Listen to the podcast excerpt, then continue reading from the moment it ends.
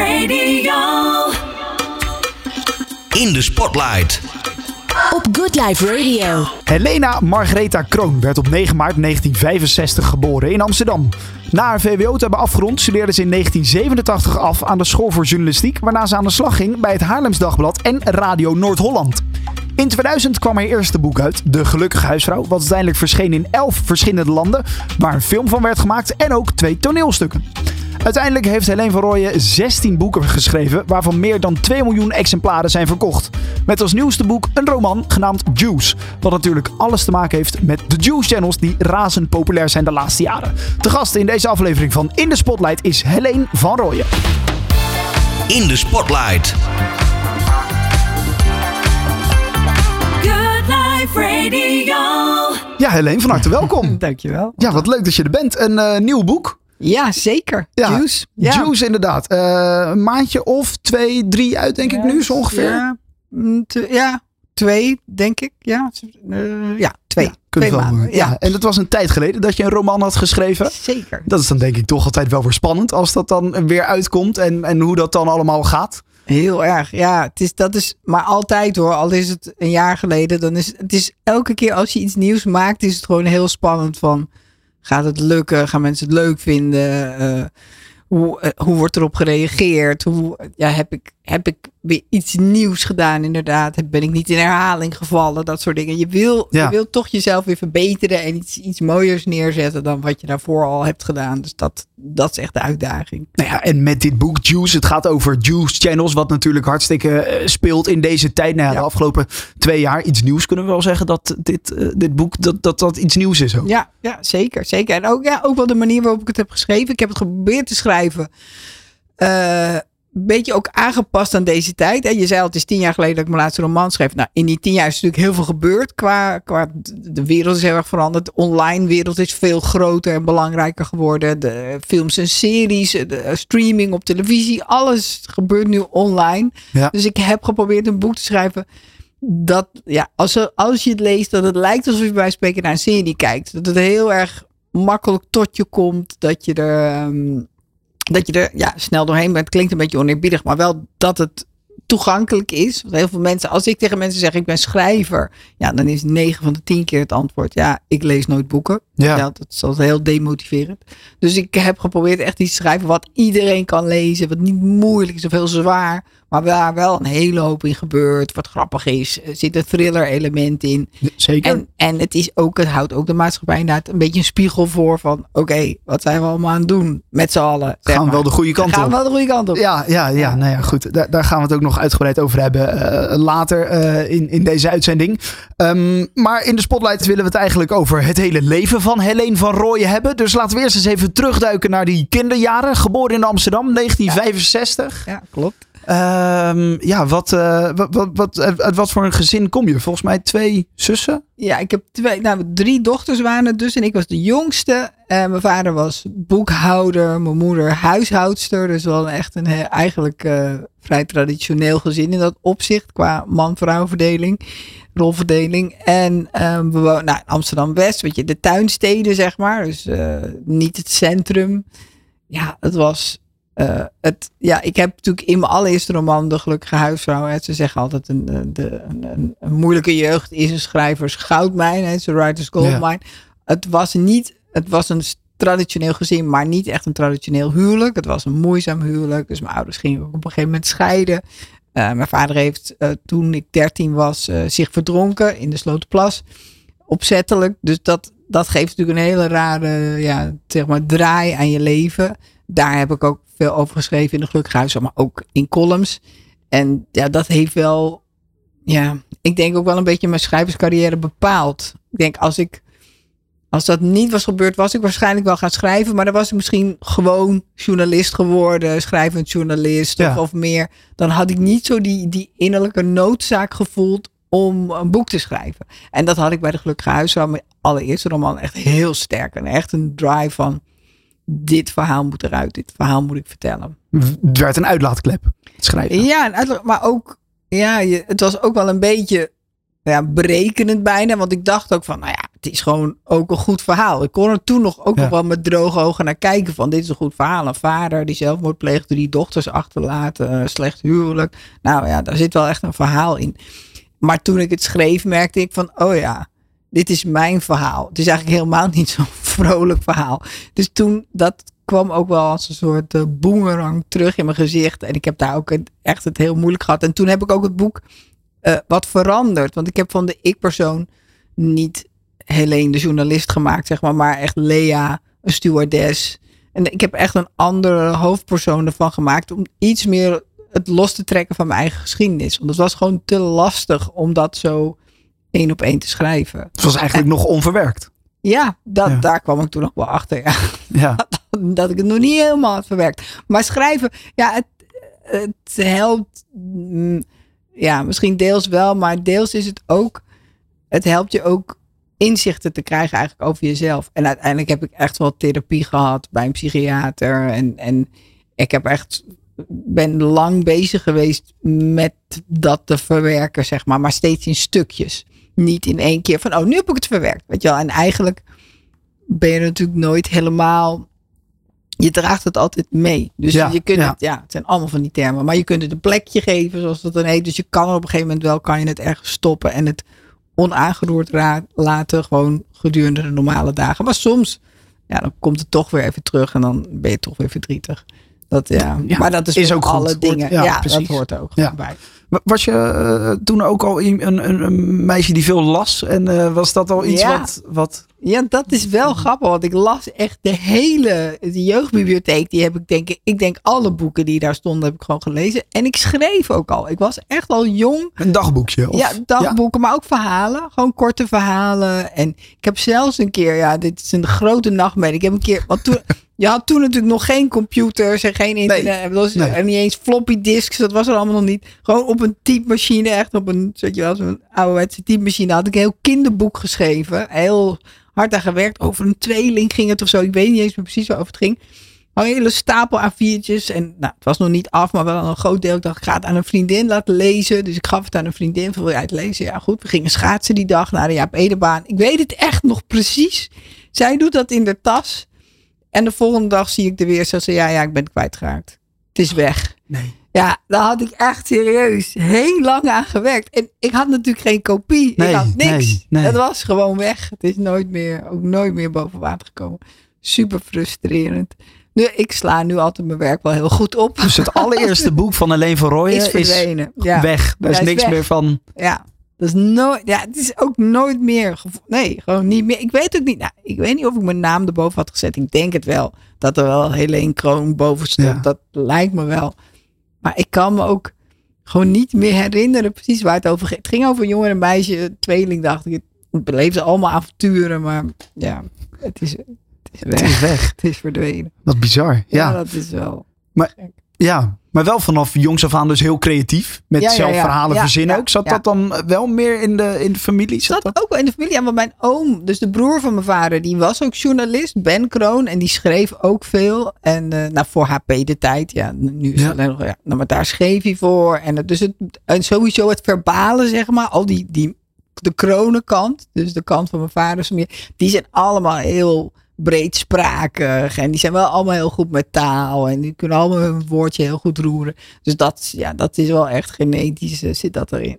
Ja. Zie, als ik mijn neef of nichten zie en ik hoor ze praten, of, dan denk ik, oh ja, ja ik, ik kan gewoon zien, ja, wij zijn dus familie. bepaald familietrekje wat, daar, wat daarin zit. Ja, en nou ook ja, een beetje de, de praatjes, weet je wel, heel goed weten hoe het allemaal in elkaar zit. Dat is ook wel grappig. ja. Dus dat zie ik wel terug. En dat resulteerde bij jou i- in schrijven. Want eh, nou ja, eerst studeerde je nog wel de school voor journalistiek. Nadat je de VWO had afgerond. Eh, was. Dat, was dat een leuke tijd? Was dat een goede tijd? Was het natuurlijk ook de tijd waarin, wat je net ook al zei, je vader ook eh, Ja, nou ja, zichzelf ja. verdronk. Ja, dat was toen ik 13 was. Ik heb toen eigenlijk dat vrij makkelijk opzij geschoven. Van, ik was een beetje een soort van, ja, klinkt raar, maar opgelucht. Want er was altijd heel veel spanning bij ons thuis. Ja. Mijn ouders waren net gescheiden en toen deed hij dat. Want hij wilde ook het huis niet uit. Ze waren gescheiden, maar hij wilde niet weg. Dus mijn moeder ging echt zo van, ja, wat moet ik nou? Weet je, we zijn gescheiden op mijn moeders initiatief. En hij gaat niet weg. En ze wilde hem ook niet door de politie het huis uit laten zetten Nee. of zo. Dus dat was al een beetje moeizaam. En op een dag was hij gewoon weg. Nou ja. En toen is hij dus een week vermist geweest. En toen kwam hij letterlijk eh, bovendrijven. Dus dat, ja, dat was een hele gekke tijd. Maar toen was ik 13 en ik heb toen wel vrij snel soort van iets gehad van... Oké, weet je wel, jouw keus, jij wil dat, prima. Hij heeft niet gedag gezegd, was geen afscheidsbriefje, was niks. Dus ik, was, ik ging echt soort van in de contramine. Zo van, nou, zo- zoek jij het lekker uit. Ik heb hier niks mee te maken. En ben ook niet naar zijn uitvaart geweest. Dat is ook best wel gek. Hm. Dat ik gewoon echt als enige ging ik er niet heen. Ik, eh, mijn zussen gingen wel, natuurlijk mijn moeder. En ik zei nee, hij heeft mij niet gedag gezegd. Ik ga hem ook niet gedag zeggen. Dus ik was best wel eigenzinnig, best gek. Overigens wel goed. Mijn moeder heeft me ook niet geprobeerd heel erg over te halen. Of eh, geen druk uitgeoefend. Ze zei ja, als jij niet wil gaan, ja, dan ga je niet. Dus ik zat toen bij de buren. En ehm, ja, heel... Dus dat zijn... Maar ja, dat, op dat moment was dat gewoon een overlevingsstrategie. Dat snap Ja. je dan later. Van oké, dit was mijn strategie om ermee om te gaan. Om het gewoon heel ver weg te stoppen. En dat heb ik heel lang volgehouden. Tot, ja, tot ik de gelukkig huis was schreef. En ook tot ik zelf moeder werd. Toen Ja. werd ik ook gek. Ja. dat was ook, niet een, was ook niet een goede tijd. Toen werd ik ook helemaal gek. Maar ja, toen, ja, daar, toen is het zich echt wel gaan keren van, oh ja, ik heb toch wel iets meegemaakt. Oh ja, dit is niet helemaal normaal dat je vader zoiets doet. Ja. Daar mag je best verdriet over hebben en, en van in de war zijn. Dus dat, ja, dat is later allemaal wel gekomen. Maar eigenlijk op de middelbare school dus niet. Geen last van gehad. Gewoon Nee. vriendjes, Nee. vriendinnetjes. Ja. ging allemaal goed. Ja, en prima. Ja, Ja? ja? ik was heel, ja. was je populair in die tijd? Ehm, ja, populair. Nou, de, nou, ja, ik was niet onbe ik was niet zozeer knap, maar dat, op de lagere school, dat was ook wel grappig. want was ik, ik had een bril en een beugel en zo. En ik weet nog heel goed mijn moment, want ik kreeg, mensen vonden mij wel leuk en ik was, en op de lagere school was ik klassenhoofd, of hoe noem je dat? Weet je wel, er werd toch oh, altijd ja. één leerling Ja. aangewezen, als klassenhoofd, dat was ik dan. Van, ja, ja, zij is wel slim, zij kan dat wel. Dus mensen hadden wel respect voor mij. Maar ik was niet populair van in het jongens-meisjes gebeuren. Weet je wel, er waren Nee. nooit jongens verliefd op mij. Of ik kreeg geen briefjes van wil je verkering. Of zo. dat, dat gebeurde bij mij niet. Want iedereen vond dat, dat... Dat was ook een soort van algemene kennis. Van, ja, Helene is leuk, maar verder heb je er niks aan. Weet je, wel. het, is, het is geen liefdesmateriaal. En want ik had ook een bril en een raar kapsel. En eh, nou ja, ik was niet. dus dat uiterlijk in onze familie was uiterlijk niet belangrijk. Daar moest je niet mee bezig zijn. Het ging over je geest, weet je wel. Ja. intelligentie. Het ging niet over je uiterlijk. Nou, daar heb ik wel ook een ommekeer in gemaakt. Dus op een gegeven moment ging ik werken. Want moeder had natuurlijk ook niet veel geld. Je, wel. dus het was allemaal. We hadden echt gewoon niet veel geld. Dus alles wat ik heb gedaan, heb ik eigenlijk wel gewoon zelf verdiend. Ik ben altijd zelf gaan werken. Wat ook ik heel heilzaam vind. hè. Ik vind het heel gezond Zeker, om ja. te werken voor je geld. En te voelen van, oh ja, als je iets wil, moet je ervoor werken. Dan krijg je geld en dan kan je het kopen. Dus toen op een gegeven moment heb ik gespaard en gewerkt voor contactlenzen. En toen kreeg ik lenzen. Hoef je geen bril meer op. Toen Ja. ik geen bril meer op. Nou ja, echt, de wereld ging voor me open. Het werd echt anders. Gewoon jongens die zo... Ik had chance, weet je wel. Dat had ik nog nooit meegemaakt. Dus ja, ik ben daar ook wel een beetje in doorgeslagen. Ik vond dat echt enig. Maar was je daar onzeker over voor die tijd dan? Dat, dat andere Niet eens vriendinnetjes dat wel onzeker. hadden? Nou, of- niet onze, het was gewoon een gegeven. Het was, niet- ja, het was echt niet eens een onzekerheid. Het was gewoon van, ja, ik begreep ze ook wel. Van ja, dat meisje was veel knapper. Als ik een jongen was, zou ik ook verliefd worden op dat meisje en niet op mij. Het was meer van, snap je, dat je echt zag van, oh ja, ja zo werkt de biologie.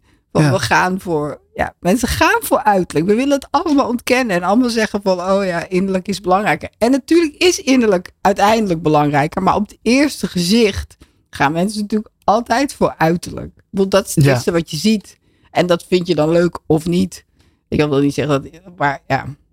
Maar goed, dus ik, voor mij was het een gegeven van, oké, ja, dat is niet mijn, ik zit niet in die league. En Maar, toen- maar je kon later misschien wel. Ja, precies. Maar je, maar je kon misschien wel goed meekomen. Omdat nou ja, de, Ja, de familie nee. Kroon, wat je net al zei. wat je Precies, vanaf je precies. vader had. Ja, niet op je mondje gevallen. Je kon lekker meepraten. Exact, en, exact. En ik was grappig. Nou ja, en ik was, weet je wel, ik was, ik had niet, werd niet, ik werd niet gepest of zo, weet je wel. Niet, nee, Nee. het was gewoon, nou, dit was wat het was. Ik was niet in dat jongens-meisjesspel, daar zat ik niet in.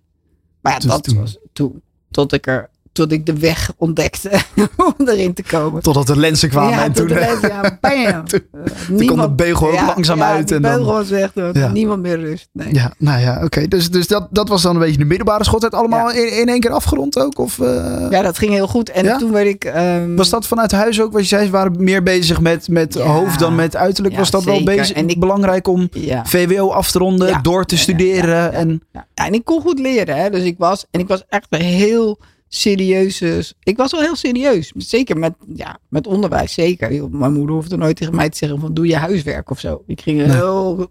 deed het allemaal. Ik, heb, ik had ook goede cijfers. Ik had een. Oh, het is heerlijk om hierover op te scheppen. Ik had een. dat mag even, dat mag. Ja, mag, we hebben een uur. Ik mocht, we hadden het VWO eindexamen Engels. En dat was multiple choice, weet je wel, 50 Ja, vragen. Ik had letterlijk een 10. Ik had nul fout gewoon. Oké dan. Echt, dat was best pretty spooky. En mijn Engelse leraar, die kwam zo me toe, die zei, ja, ja, ja. Ja, ik had twee foutjes. Ik zei, ik leg het je nog wel eens uit. Dat zijn hoogtepunten. Daar kan niks tegenop. En dat was echt leuk. Ik had echt goede cijfers. Maar dat was gewoon omdat ik heel ja, plichtsgetrouw was en allemaal keurig bij huis werkte. Ik werkte echt. En ik was niet van drank of drugs. Weet je, in de vierde, ja, ik weet niet of dat nog steeds zo is, maar in de vierde ging iedereen altijd een beetje driften. Weet je, dan was iedereen Ja. ging los. Dan gingen mensen drinken, dan gingen ze roken. Dan vonden ze het school allemaal minder interessant. Ook omdat er natuurlijk vaak allemaal vriendjes kwamen en dat soort dingen. Ja, ik had dat veel minder. Ik was niet geïnteresseerd in drank of drugs of roken. Dat vond ik echt allemaal stom. Dus ik was gewoon een serieuze student. Of, stu of eh, ja, scholier. Ja. Gewoon braaf alles deed. En, En ook beter, want een tien voor Engels, dat eh, vond ik vrij knap. Ik was beter in de wiskundevakken en economie. Ja. Eh, meer Ja, meer een talen. ja, dat is echt talen ding. Nee, maar die liet ik allemaal vallen. Dat kan nu niet meer, geloof ik. Je moet nu al die vakken doen. Maar toen mocht je gewoon een pakket kiezen. Dus ik had natuurlijk een talenpakket. Wel Latijn. Ik was, was wel ik ook nog een paar jaar Grieks gedaan. Maar Latijn ben ik ook in, heb ik ook eindexamen in gedaan. Dus eigenlijk was het een soort van ja, ja, gymnasium was het maar met Latijn. Of VWO met Latijn. Nee, dat was wel...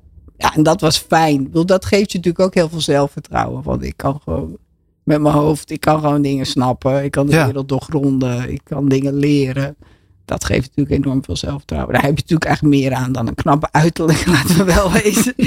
je hele leven lang is dat weer veel belangrijker. Ja, maar en toen, want je kan ook denken, nou ik wil schrijver worden. Ik, eh, ik, ik hoef helemaal niet te studeren. Ik moet gewoon mijn creativiteit eh, de Ja. loop laten en, en achter mijn typemachine Ja. gaan zitten. Ja, ja maar Was ik, toen dat nee, schrijven... Ik, ik was nog niet. Ik was er nog niet opgekomen zeg maar, om schrijver te worden. Ik wist ook eigenlijk niet zo goed wat ik. Want ik kon natuurlijk gewoon gaan studeren. Weet je wel, echt eh, omdat ik VWO had. Maar ik zag dat niet zo zitten. Ik wilde wel heel graag een soort praktijkgerichte opleiding doen. Dus een, zei een leraar Duits zei toen tegen me van... waarom doe je niet schooljournalistiek? Je houdt heel erg van schrijven, dat vind je leuk. Ja, Journalistiek was voor mij wel een soort van logisch. Omdat we ook die oom hadden. Ja. En, en omdat ik inderdaad heel veel schreef. Ik dacht nooit van, ik word schrijver. Maar toen werd ik eerst nog uitgeloot. En toen heb ik een jaar... Ja, wat heerlijk. We gaan helemaal all the way. Toen heb ik een jaar bij een dakdekkersbedrijf gewerkt. een dakdekkersbedrijf. dakdekkersbedrijf. Oké dan. Ja. Chrome dakdekkersbedrijf. Chrome met een M. Ja, dat was op de Jacob van Lennepkade. Dat was super grappig. Daar was ik receptionist en ik maakte de, of ik, ik, ik werkte de offertes uit. En, en nou ja, ik, ik, ga, ik de, op, op, zij hadden nog echt op vrijdag kregen ze het loon in van die zakjes. Ja, ja, ja, Echt ja, ja. In zakjes, letterlijk. Dus ik ging al die zakjes ging ik vullen met het geld en aan die dakdekkers geven. Want die zaten de hele week op het dak, maar vrijdag kwamen ze er allemaal langs. Uh, kwamen ze een zakje halen. Ja. Ja, dat was een superleuk jaar. En toen verdiende ik natuurlijk weer geld. Dus in dat jaar heb ik ook mijn rijbewijs gehaald. En dat was een hele grote stap ook naar onafhankelijkheid. Natuurlijk. Want heb ik daarna ook een auto gekocht voor 100 gulden. Toyota van mijn buurman. Eh, Toyota Corolla. En daar heb ik nog heel lang gereden. Dat was ook top. En daarmee ging je toen daarna ook naar school. Want je Ja, bent daarna precies. dus Ja, ja, ja, de school voor journalistiek gaan, eh, gaan volgen. Ja, ja, ja. School, ja, in Utrecht, maar ik bleef wel in Amsterdam wonen. En ik reed ook wel mee met mensen. Maar we reden ook- ja, ja, toptijd. Nee, maar echt, ik heb mijn schooltijd altijd heel erg leuk gevonden. Dus zowel school voor journalistiek als de middelbare school. Ik heb nooit een hekel gehad aan school. Nee, Ik heb niet van die nachtmerries van, oh, verschrikkelijk. Ik moet weer naar school of zo. Nee. nee, dat was een goede tijd. Goed ja, terug ja, zeker, Ja, oké. zeker. Nou, mooi. Eh, daarna dus eh, school voor journalistiek. En eh, nou ja, daar gaan we het zo meteen allemaal nog verder over hebben. Want to- toen ben je ook gaan werken bij het Haarlems Dagblad en Ja. bij Radio Noord-Holland. Ja, Ja, klopt. Dus, maar dat, dat voor zometeen. In de spotlight. Good Life Radio. radio. De gast in de spotlight is eh Helene van Rooyen. Eh, ja, we hadden het net over je middelbare schooltijd, je basisschooltijd. Eh, en daarna ging je verder op eh, de school voor journalistiek. En toen je die had afgerond, kwam het Haarlems Dagblad en Radio Noord-Holland. Daar ging je toen werken. Dus de- dat schrijvend journalist bij eh, Haarlems Dagblad, dat kwam er op een gegeven moment wel in. Ja, zeker. Ja. Je, je, hebt, je hebt het allemaal goed op een rijtje. Ja, ik ben daar bij Haarlems Dagblad begonnen bij de kabelkrant. Die had je toen nog. Was een soort voorloper van teletext, denk ik. Die, eh, daar ging je dus nieuwsberichten tikken. En ik heb ook voor de jongere pagina geschreven. Maar ik wilde heel graag echt verslaggever worden. Stadsverslaggever, zeg maar. Maar dat lukte niet. Want Dus dat- echt voor de camera Ja, presenteren. Nou, nee, voor, voor krant. Voor de krant. Dat was allemaal krant. Oh, ja. Dagblad was de krant. Oh, dus dat wel, Dus- wel altijd dat schrijven. Ja, altijd schrijven. En dus, ik wilde heel graag stukken schrijven ook. En, maar die hoofdredacteur toen, volgens mij is hij overleden, Frans Niepels, die zag het niet zitten met mij. Dus dat was heel onhandig. Dat, ik kwam niet verder. Dus ik solliciteerde elke keer op een plek bij de stadsredactie van ik wil verslaggever worden, maar zag niet zitten. Dus uiteindelijk ben ik toen naar de radio gegaan. Want daar zat iemand die kende mij en die zag het wel zitten. Dus toen ben ik eh, ja, echt radio gaan doen. Maar ook eh, verslaggeving. Maar dan inderdaad met een microfoon. Ja, en, eh, en een, de straat en op een, en een en- bandrecorder, zo'n tape recorder, ja, echt. En dat dan monteren achteraf ja, ook weer. monteren, je ja, maar ja. dat deed je wel met een, met een technicus. Ja, Dus kwam ik altijd het pand binnen en oh, techniek! Ja, dan ging ik meteen gillen. En dan werd het gemonteerd. Ja, het was, het was wel hele, ook een hele toffe tijd. Want op een gegeven moment brak de golfoorlog uit. De eerste of de tweede, Ja. een van die golfoorlogen. Oorlogen. En toen gingen wij, Radio Noord-Holland, volslagen onlogisch, gingen dat verslaan. Dus toen werd er een golfredactie gevormd. En ging ik dat verslaan. En, en nou ja, allemaal items voorbereiden. En degene die dat toen presenteerde was Tom van Rooyen. En dat, die kende ik toen nog niet, want hij zat in Amsterdam en ik zat in Haarlem. Maar de golfredactie eh, die ging naar Haarlem toe, dus Ton kwam ook naar Haarlem. Nou ja, en dat werd dus later mijn, eh, mijn echtgenoot. Ja. Die heb ik daar leren kennen, bij de Ja. radio. ja, dat werd je man. Twee kinderen Dat meegekregen. Ja, zeker. Eh, maar goed, maar, maar een nieuwsjunkie dus ook wel. Of, Ja, ja, ik vond het, ja zeker. En ik vond ook het lokale nieuws, want bij eh Radio Noord-Holland heb ik ook veel rechtbankverslaggeving gedaan. Dat vond ik heel erg leuk. En gemeenteraadverslaggeving vond ik ook cool. Maar ik vond, ja, het was gewoon heel spannend om zo met je microfoon bovenop het nieuws te zitten. Ik was wel heel erg, hield erg van een soort van actie. Weet je wel, als er een brand was, vond ik heel leuk. Hup er naartoe en brandweer en spreken en kijken. En als in de gemeenteraad allemaal dingen speelden of, of spannende, iets spannends op de rechtbank. Ja, dat vond ik altijd wel heel erg leuk. Ja. Dat was wel mijn eh, cup of tea. Ja. En niet per se zelf presenteren of zo. Dat heb ik nooit gedaan. Gewoon echt, echt verslaggeving. En, en en de- je zei toen je, toen je nou ja, dat, dat kleine meisje was, toen had je een dagboekje Ja, en dat soort Heel veel dingetjes. schrijven. Ja, heel veel schrijven. Was, was dit ook? Want eh, ook, ook als je dit vak doet, hè, dan, dan maak je natuurlijk ook heel veel, heel veel mee. Ja. nou, wat je zei met eh, de golfoorlogredactie Ja, en ja, ja. Nou ja, al, die, al die rechtszaken die je bij moest wonen. Schreef je dat ook op in, op, een, op in een dagboekje? Of was dat iets wat Nee. toen een beetje verdwenen nee, was? Nee, dat was toen verdwenen. En ik ben eigenlijk weer gaan schrijven toen. Want dat ging toch wel aan me trekken, gek genoeg. Ehm, toen kreeg ik zelf een kind. En, ehm, en toen ben ik meer gaan freelancen eigenlijk. Ja, vanaf naar de tweede. Nou, het is wel lang geleden. Maar op een gegeven moment merkte ik van ja, het ging dat toch weer aan me trekken. En ik werd ook gevraagd door mensen die ik nog wel vroeger kende van schooljournalistiek. Zou je niet willen schrijven? En het eerste volgens mij wat ik ging schrijven was voor Yes. Yes was een blad voor jonge meiden. Dat bestaat nu niet meer. Heb jij ook waarschijnlijk niet. Nou ja, jij hebt dat niet meegemaakt. Maar Yes was een blad voor jonge meiden. En daar zaten ook korte romantische verhalen in. En toen vroegen ze, wil jij die schrijven? Dat kun jij wel. dacht ik, oké. Weet je wel, want die, die wist, dat mij, die vriendin wist wel dat ik kon schrijven. Dus dat ben ik toen gaan doen. En voor Lieverlee ben ik steeds meer voor bladen gaan schrijven. Dus ook voor Cosmopolitan, Marie Claire. Weet je wel. En, en ik kreeg een column ook op een gegeven moment in Groter Groeien. Groter Groeien was weer een blad voor jonge ouders. Het blad bestaat ook niet meer. Maar daar had ik dan elke keer een column over mijn kinderen. En toen was ik zwanger van de tweede. En daar schreef ik een column over. En daar al was ik zeg maar niet geheel onomstreden. Toen begon het al een beetje van, oh ja, weet je wel, dan schreef ik dat ik wel eens cola meegaf naar school. Of dat ik, ja, nou ja, dat ik niet helemaal... Ik zei altijd, ik ben een moeder met de Franse slag, weet je wel. Ik ben Ja. niet helemaal precies geweldige moeder die het allemaal helemaal goed doet. Dus nou, daar kwamen soms wel opzeggingen van, van wat ze nu weer heeft geschreven. Dat, Maar mocht, je niet, eh, dat mocht je niet opschrijven. Nee, dat, mag je eh, niet opschrijven dat je het soms wel eens een fout, of dat je gewoon iets laconieker bent. Ja, Maar op zich, de meeste mensen vonden die columns wel heel leuk en grappig. En toen eigenlijk ontdekte ik door dat journalistieke werk en door het schrijven voor die bladen, dat ik wel een soort eigen toon had. Dus echt, het, en dat werd ik ook gebeld door een opdracht kreeg van, we willen het op zijn Heleens. Dus dan wilden Hmm. ze dat het die toon had, een beetje tong in cheek, grappig, maar toch inhoudelijk, maar ook grappig. Nou ja, dat, dat is, eh, ja, da- en daardoor ontstond ook weer de behoefte om zelf een keer een boek te gaan schrijven. Om helemaal los van een blad of wat dan ook. En niet in opdracht, maar gewoon om, om zelf mijn eigen verhaal te vertellen. ja. En Zo, eh, zo dat, dat deed je dan in avonduren. Als je, Ja, nee, ik heb toen wel, want ik nam het wel serieus. ik heb toen wel vrijgenomen. Ik heb toen wel echt, ja, toen, dat is de enige moment eigenlijk in mijn leven geweest dat ik, dat ik afhankelijk ben geweest van een man. Want zei ik tegen Ton van, oké, ik wil echt serieus een boek gaan schrijven. Ja, kan ik dan eh, dat, hè, dat jij zeg maar de kost verdient en dat ik schrijf. Het gaat zich vast wel lonen. Nou, dat heeft zich enorm geloond. Ja, maar het heeft goed uitgepakt. dat wisten we toen nog niet. Nee, dus dat heb ik toen gedaan. Ja. En, Want dat en was de gelukkige huisvrouw. dat was gelukkig. gaaf. Ja, en het was zelfs zo. Ik heb eerst een paar hoofdstukken geschreven.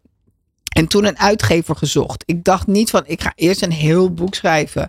En dan een uitgever zoeken. Want Dat is nog best wel lastig, zo'n uitgever zoeken. Als je een Ja, boek hebt geschreven, ja, zeker als je nieuw bent, dan, ja, dan kan je nog wel eens eh, bij, Dat- bij de zesde dat ze nog steeds zeggen, we gaan het niet doen. exact. Dat gebeurt heel vaak. Dat had ik ook gehoord. En zij krijgen heel veel manuscripten binnen. Elke dag, elke week.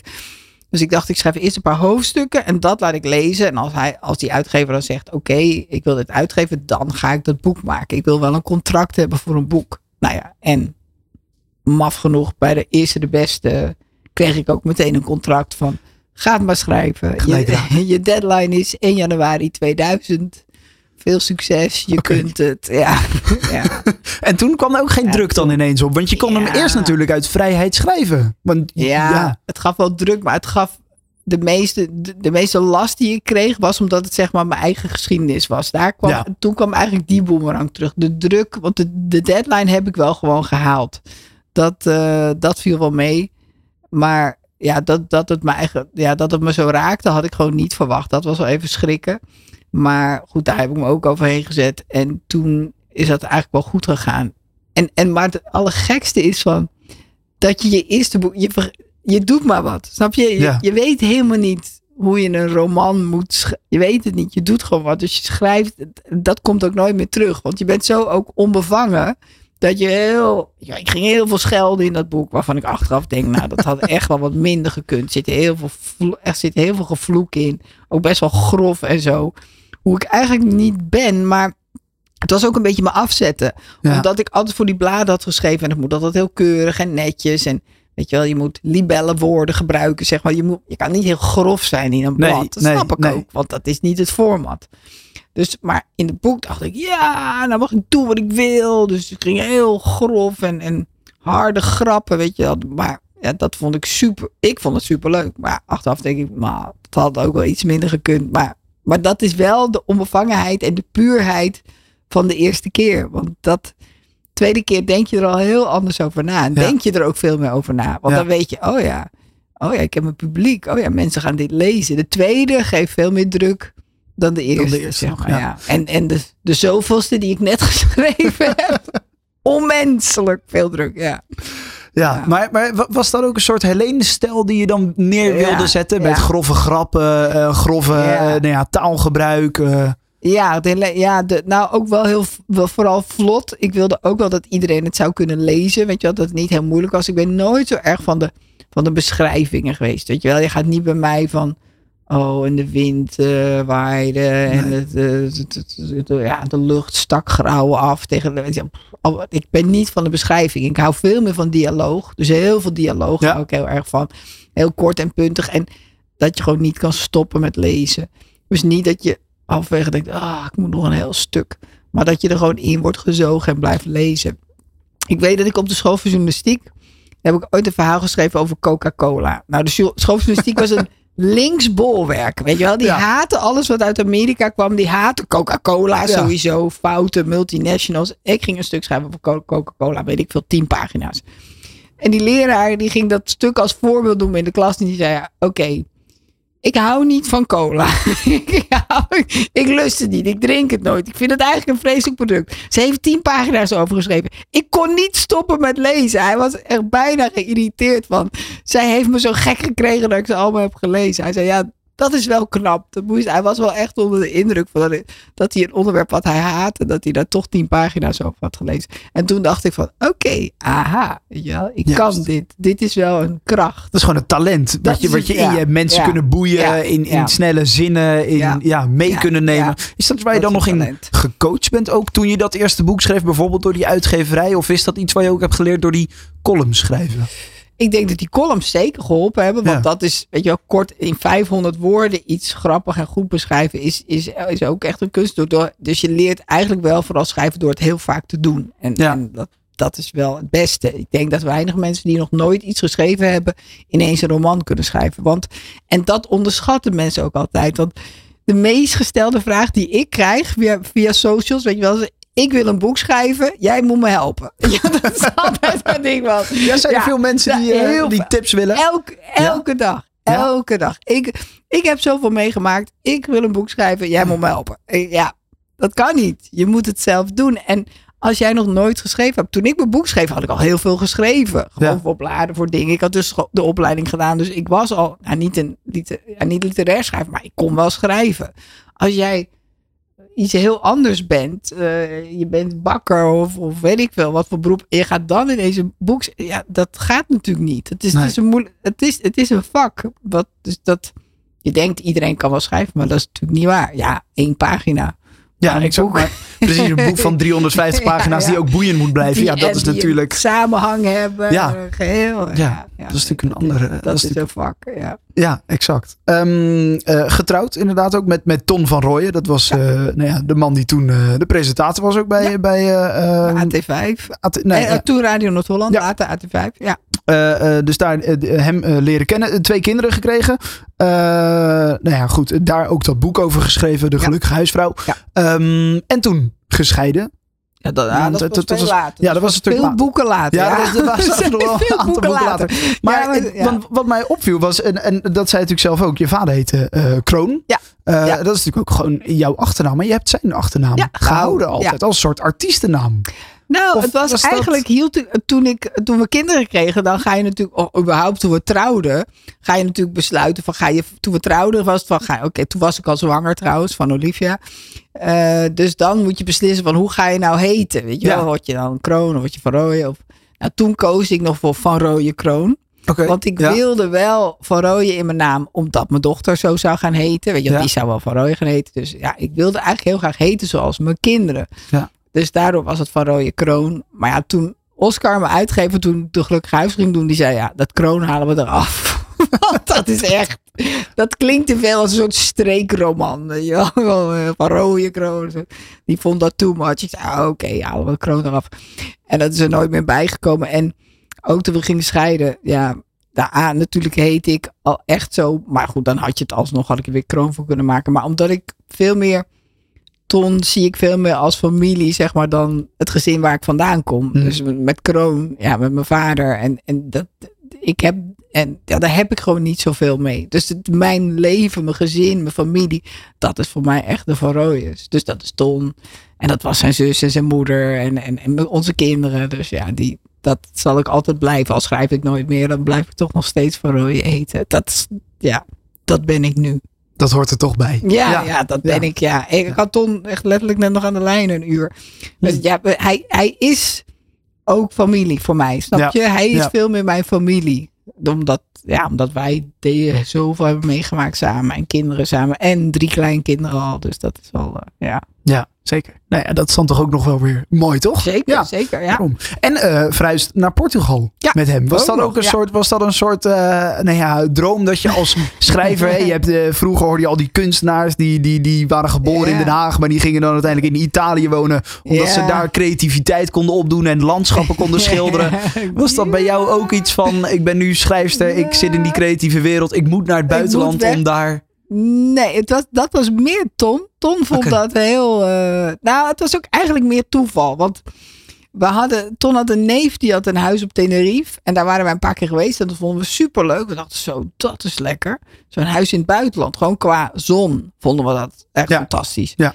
Dus dacht, zo, dat zou leuk zijn. En toen had ik wel inderdaad goed verdiend met mijn boeken. Dus we hadden echt veel geld. Het was in elf landen uitgekomen. Ja, en dat in was natuurlijk sowieso was- ook al iets heel veel romans. Waar, en Ja. Ik had de godin van de jacht gehad. De ontsnapping gehad. Maar nou, ik had heel veel geld verdiend. Belachelijk. Maar heel fijn. Dus dachten we, nou, laten we een tweede huis kopen. Dat is leuk. In de zon. En toen kwamen we uit op Portugal. Dus we kochten dat huis ook echt als tweede huis. Van nou, dan gaan we daar lekker heen in de vakanties. Zalig. Maar ja, het was zo'n mooi huis. En het zat vlakbij een internationale school. Dus op een gegeven moment zeiden we ook, ja, we zijn ook wel net gek. Waarom gaan we twee grote huizen aanhouden? Ja. Laten we, één huis is genoeg. Dus toen hebben we het huis in Nederland, in Almere. Ik woonde toen in Almere. Huis in Almere hebben we verkocht. En toen zijn we gewoon ja, daar gebleven. Dus het was ook niet een soort ik vertrek. Weet je wel, Nee, op een gegeven moment moesten we ook echt mensen bellen. Ja, we wonen nu dus hier. Oh, wat? Woon je daar? Weet je wel. Het was niet een soort moment van, oh, we gaan nu. We hebben echt een tijdje, ja, we hebben beide huizen gehad. En op een gegeven moment dachten we, nou, we doen die andere weg. Dus toen, eh, Ja. toen En, waren we maar, maar over. hielp dat dan in, in het, het schrijfproces? Was dat eh, iets fijns dat je daar nieuwe mensen leren kennen, nieuwe verhalen? Ja, eh, eh, Gekke straatjes in dat Portugal, weet ik veel. Van die, van die idyllische steegjes die je kon gebruiken in je verhalen. Ja, nou, in, in de ontsnapping. De ontsnapping de- speelt wel voor een deel in Portugal. Dus dat komt natuurlijk ongetwijfeld omdat we er gewoond hebben. Ja. Dat die hoofdpersoon vlucht dan naar Portugal. Die gaat weg bij de gezin. En, maar goed, die gaat weg bij de gezin. Dus echt een ander verhaal. Die vlucht naar Portugal en eh, maakt daar van alles mee. Maar ik, ja, ik weet het nooit zo goed. Ik denk altijd dat schrijven als je iets in je hoofd hebt wat eruit moet, dan komt dat toch wel. Het ligt niet zozeer aan je omgeving. Natuurlijk kun je dingen meemaken waarvan je denkt: oké, die wil ik in een verhaal verwerken. Maar het is niet per se als je op een bepaalde plek zit, dat je dan ineens beter schrijft of zo. Mensen denken dat vaak, maar schrijven is. Ja, je staart echt de hele tijd naar je scherm. Het is niet dat je de hele tijd naar buiten zit te kijken van. Wat gebeurt er nu buiten? De creativiteit moet echt in je hoofd zitten. Ja, het komt van binnenuit. Ja. Dus het is veel meer een intern proces. Tuurlijk gaat er een periode aan vooraf dat je heel veel indrukken in opdoet. En dat er iets in je hoofd zich gaat afspelen waarvan je denkt, oké, daar moet ik over schrijven. Maar als je daadwerkelijk aan het schrijven bent. Ik kan in een vliegtuig ook heel goed schrijven, heb ik ontdekt. Ja? Ja, dat is een topplek. Als je wil dat ik... Juice is voor de helft in het vliegtuig En Voor geschreven. een groot deel. Ja, echt serieus. Ja, gewoon daar niet de helft, maar wel echt een deel. Omdat ik een aantal keer heen en weer moest. Naar Portugal ook. En er was ook een uitvaart en er waren meer dingen. En dan wist ik gewoon, oké, ik ga drie uur in het vliegtuig zitten. Top.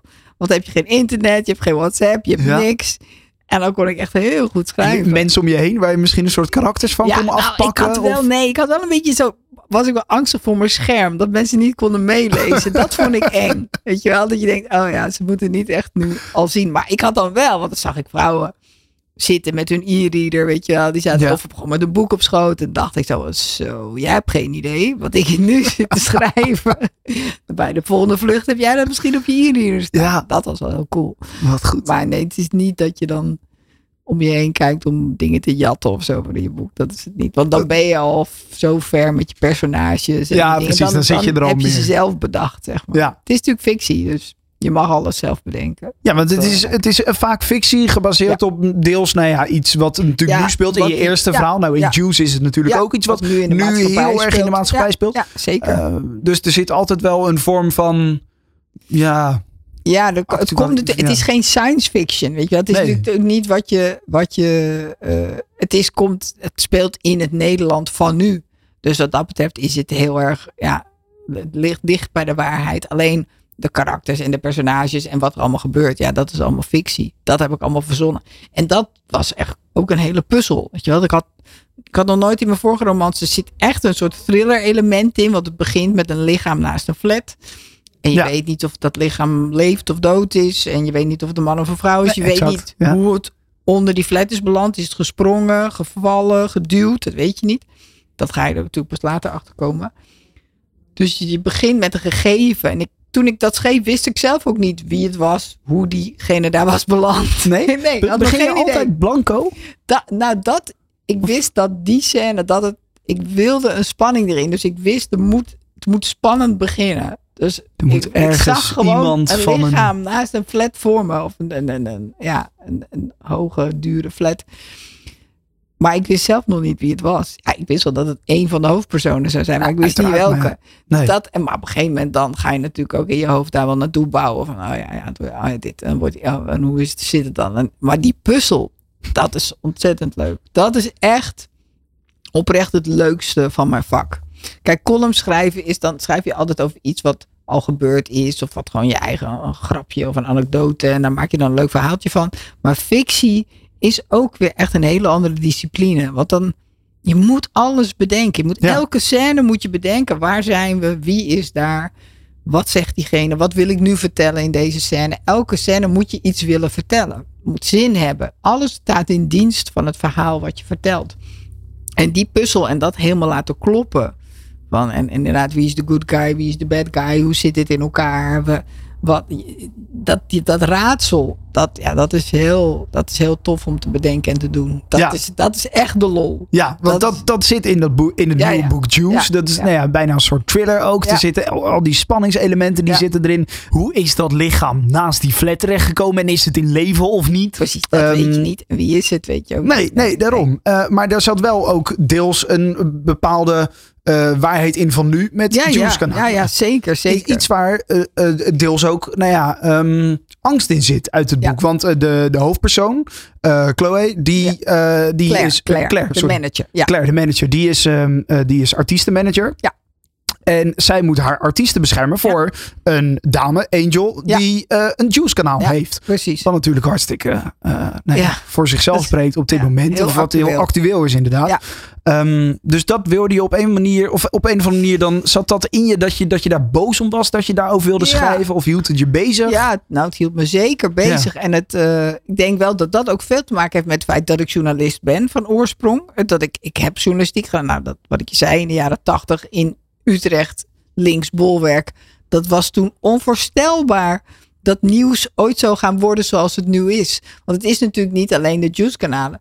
Het is ook alle media zijn een beetje besmet door het Juice-virus en clickbait. Ja, en, en, ja. en kijk, vroeger had je natuurlijk gewoon kranten en daar kwamen artikelen in. En op de achterkant stond de advertentiepagina. Weet Ja. je, dus dat, dat, en ik weet nog wel dat bij Haarlems Dagblad dat die, die mannen die de advertenties regelen, dus zeg maar de advertentieafdeling, die altijd een beetje zo geringschattend tegen ons deden van ja, jullie mogen de achterkant van onze pagina's vullen, weet je wel. Dat Oh, ja. was natuurlijk altijd een strijd van ja, wij brengen het geld binnen. Hè, jullie eh, kosten alleen maar geld.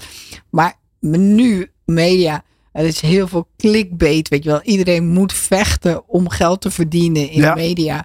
En doet dat op, ja, op allerlei manieren. Dat je denkt, gaat het eigenlijk nog wel over het nieuws? Of gaat het gewoon alleen maar om de hoeveelheid kliks eh, wat een art- die een artikel trekt? En dat, ja, dat is voor mij heel gek om te zien. En, en die Juice-kanalen is daar echt een uitwas van. Plus het feit dat mensen die Juice-kanalen zo voeden. Dat ze allemaal Ja, foto's maken, doorsturen. ja, en, foto's, ja. filmpjes, brieven, allemaal doorsturen naar die dat dan weer openbaar maken. Want dat, ja, dat was echt ondenkbaar vroeger dat je zo met privégegevens van mensen omgaat. Komt natuurlijk ook weer voort door het feit dat we zelf zoveel online gooien. Weet je, wel. Ja, en we kunnen ieder moment van de dag een foto maken. ja, ja, dat precies. scheelt natuurlijk Ja, ook. ja. Je hoeft hem niet te ontwikkelen. Nee, eh, exact. Je, je, je, je fototoestel zit in je broekzak. Dat is natuurlijk ook iets wat... eh, het is echt een wapen. Dus het is, ja. Dus het komt wel voort uit een ja, verbazing en ook wel, een, ja, wel echt een beetje verontwaardiging. Ja, ik vind die juice kanalen Was je er niet... zelf bang voor? Voor die, voor die Juice-kanalen? Want er zit ook angst in dat boek natuurlijk. Eh. bij, bij de artiestenmanager.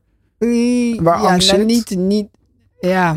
Ja, ik kon me wel voor... Ja, dat, ik kon het niet goed in... Ja, ik nam wel bang in de zin van... Ja, je weet dat als je... Nou, dat is ook het vervelende daarvan. Want ik merk ook dat veel bekende Nederlanders... zich niet eens over juice willen uitspreken. Omdat ze letterlijk tegen mij zeggen van... Ja, als ik dat doe, ben ik morgen aan de beurt. Precies, dan pakken ze En- mij. ja. ja. En dat is natuurlijk een fenomeen wat je niet kent in de ge- gewone. Als ik iets zeg over de Telegraaf of over het Algemeen Dagblad of over dit radiostation, ben ik niet bang dat jullie mij morgen gaan pakken. Weet Nee. je wel? Zo, oh, nou, dan gaan jullie morgen wraak nemen. En dat doen die Juice-kanalen wel, letterlijk. Ook Ja. ongegeneerd. En dat is iets een heel raar. Ja, dat is eigenlijk krankzinnig. Dat je daar bang voor moet zijn. Van, van, omdat ze, ja, ze kunnen alles doen wat ze willen. En alles wordt weer overgenomen door andere media. Dat gebeurt ook aan de lopende band. Dus dat is ineens een machtsfactor geworden. Ze hebben heel veel volgers. En die volgers kunnen ze ook weer soort van inzetten. Want die jutten ze heel erg op. Van ah, belachelijk, schandalig, schandalig. ja, dus, eh, zeker. Ze sturen die En die, doen mee met alles wat, Ja. wat, wat die presentatoren Ja, natuurlijk precies. zeggen. Die gaan, Ja. die gaan er vol voor. Die gaan die mensen dan ook helemaal uitschelden onder hun profiel. En, en, en bedreigen en lelijk doen. Ja, dat is, dat is wel echt nieuw. Ja. Dus dat, en dat vind ik, ja, ik vind dat geen positieve ontwikkeling. Nee, zeg maar. nee, ik zou ik. willen dat dat niet zo was. Nee. Het was tien jaar geleden dat je een eh, roman had geschreven. Kwam het Ja. snel uit je pen? nee? Ja, nou, nee, nee, het gaat nooit zo snel. Nee, ja, ja nee. Ja, ik heb ruim een jaar aan gewerkt. En eh, vooral het herschrijven was heel intens. Want als je het net af hebt, denk je van... Oh ja, briljant, geweldig, Klaar, niks ja. meer aan doen. Ik stuur het naar mijn uitgever. Die gaat juichen, de vlag uithangen en die drukt het. Maar nee, dan komt het toch weer Ook dan terug. komt het terug en moet je het toch nog weer Ja, dan aanpassen. weer aan de bak. Ja, dus dat, nee, het is wel echt een klus. Ja. Dus dat, Dat, eh, dat zei je nieuwe vriend ook. Eh, Ja. Die zei, eh, het was voor het eerst dat ik heb meegemaakt dat ze een Ja. roman heeft geschreven. Ja, dat heb ik geweten. Ja, ja, ja. Wat, wat houdt dat in als je, Nou als je dan bij Helene van Rooij in huis woont en er wordt een roman geschreven? Ja, dat is niet zo leuk. Nou, niet de hele tijd. In het begin viel het wel mee natuurlijk. Maar hoe dichter de deadline naderde en hoe, hoe concreter het allemaal werd, hoe zwaarder het wel werd. Hij heeft me ook echt wel heel erg geholpen. Hij heeft veel, en je zegt mijn nieuwe vriend, maar we zijn al bijna elf jaar samen. Ja, Dus, eh, ja, heel ja. nieuw is het niet meer. De nieuwigheid is er vanaf. Ja, de nieuwigheid is er al een beetje vanaf. Ja, nog niet helemaal. Maar, ja, nee, maar hij, ja, hij heeft ook echt wel geholpen. Want af en toe zat ik helemaal vast. Oké, we moeten gaan wandelen. Nou, dan gingen we met onze hond weer naar buiten. En dan ging ik tegen. Ik hij, wist, hij kende het hele boek. Hè. Hij weet alles. Hij heeft ook meegeholpen aan een mindmap over het boek. Want hij heeft HBO communicatie gedaan. Dus hij, hij ja. kan mindmaps maken. Dat had je in mijn tijd allemaal niet. Dus die ging ook helpen. En soms dan was het zo lastig. En dan zeg ik, oh, ik zeg van, ik ben hier en ik moet hier naartoe, maar ik weet niet Hoe hoe, kom het- ik daar? Hoe kom ik daar? Hoe gaan we dat logisch doen?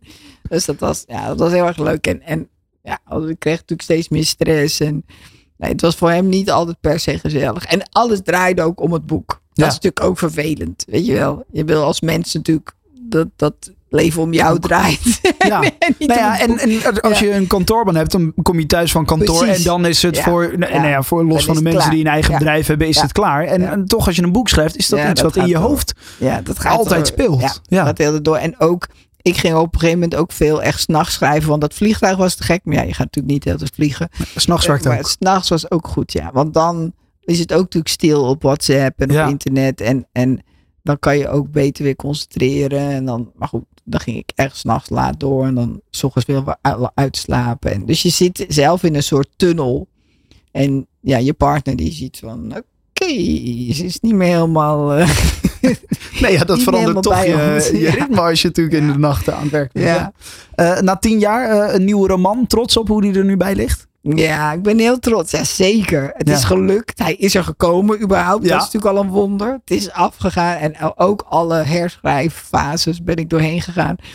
Dus nee, ik ben heel erg trots en blij. En, en, en nu is het niet meer van mij. Dat is altijd heel gek. Want zolang Hm. je er nog aan werkt, dan is het echt van jou. En dan tot op het laatst, echt tot op een uur voordat het naar de drukker gaat, zit je nog van, oh, kan dit nog even? Ja, ga je nog even Ja, aanpassen? Ja, ja, toch steeds zinnetjes of dingetjes van, oh, nog één ding. En gelukkig heeft mijn redacteur, Lenneke, zij heeft het op een gegeven moment naar de drukker gestuurd. Het is ook heel lekker dat ik dat niet hoefde te doen. Want dat is Anders gaat hij nooit eng. op de mail, Nee, eh, anders gaat hij nee. nooit weg. Dat durf je niet. Ik, durf, ik zou dat niet durven te versturen. Omdat het is zoveel tekst. En er zitten altijd foutjes in. Hè. Er blijven ook altijd foutjes over. Als iemand het gaat lezen, gaat hij ook een foutje ontdekken ergens. Dat is on, onontkoombaar. Ja. Dat is ook heel eng. Van oké, nou ga, stuur het nu maar. Is ook iets om dan maar los te laten, toch? Ja, ja, dat bedoel, moet het je zit. Ja, het zit er toch in. Ja, dat, ja, ja. ja. Is niks aan te doen. Nu is het boek uit. En dan even eh, vrije tijd. Tijd voor je kleinkinderen. Want dat is ook iets waar je eh, natuurlijk eh, heel trots op bent, kan ik me zo voorstellen. Zeker. Nou, elke vrijdag passen we op. Als Bart er is ook, samen, maar op alleen. Ze hebben drie kleinkinderen. Eentje van drie, eentje van anderhalf, eentje van eh, eh, zes maanden. Alle drie nog in de luiers. Dus dat zijn intensieve dagen op vrijdag. aan het eind van de dag gaan we altijd... Oké, de box opruimen, wippertje opruimen, het speelgoed opruimen... tot de huiskamer weer normaal is. En dan pakken we echt zo'n glas wijn van... Zo, oké. dit Hij zit er weer op. Hij zit er weer op. Ja. Ja. Wel heel tof. En dus ja, nu weer tijd voor kleinkinderen. En nou ja, veel promotie gedaan natuurlijk. Want dat Ja. is ook altijd... Als je boek af is en het is naar de drukker. En dan zegt iedereen, oh lekker hè, nu, lekker, nu lekker ben je klaar. Ja. Ik zeg, ah, eh, nee, nu begint het pas. Dus nu begint weer veel meer het. Maar goed, dat, dat is nu ook wel eh, grotendeels voorbij. Maar eh, ja, nee, ik, ben, eh, ik ga lekker naar de kerst toe. Ik verheug me op de kerst. Ja, precies. Ik hoop dat iedereen het koopt voor onder de boom. Ja. Dan, eh, dan is het... eh, Dat is een goede inderdaad. Als goed. cadeautje voor onder de boom. Zeker. Ja, ja, perfect ja. cadeau voor Ja, onder de boom. Ja. Dat kan natuurlijk. Maar nog geen, nog geen nieuw script in je hoofd. Wat Nee. zich alweer begint eh, rond eh, nee, er te is nog spelen. niet iets waarvan ik echt denk van oeh, maar dat, dat komt wel. Ik denk dat dat vanzelf komt. Ja, dat- dat- ja, dat- dan gaat, dan gaat wel weer iets komen wat ik wil doen of schrijven of maken. En het kan ook een film zijn of heel iets anders. Of misschien maak ik een serie van Juice of whatever. Ja, dat, Hm. kan, dat kan van alles gebeuren. Ja. Dat eh, heb ik, heb ik, nee, ik ben niet bang dat de ideeën op zijn. Nee. Nee. Nee, nee, dat lijkt me ook niet. Nee, Toch? Nee. Nee, Nou, daar al eh, genoeg boeken voor geschreven Ja. om eh, aan te tonen dat Ja. die creativiteit wel, eh, wel goed zit. die komt wel door. Ja, ja, ja daarom. Nou ja, goed. Het nieuwe boek is uit. Juice. Ehm, en nou ja, wie weet dus onder de kerstboom inderdaad. Dat zou natuurlijk een hartstikke goede zijn. Helene, dank dat je er was. Ik vond het waanzinnig leuk om zo eventjes een uurtje eh, alles door te nemen. Nou, je weet veel meer. ik wou net zeggen. Maar je wist al veel. Ja. Er is er ook bijgekomen. Hartstikke goed. Dank nou en geniet een beetje van die vrije tijd dan nu. Doei. En eh, van de kleinkinderen. Ja, dankjewel. Good Life Radio. Jouw lifestyle radiostation. Good Life Radio.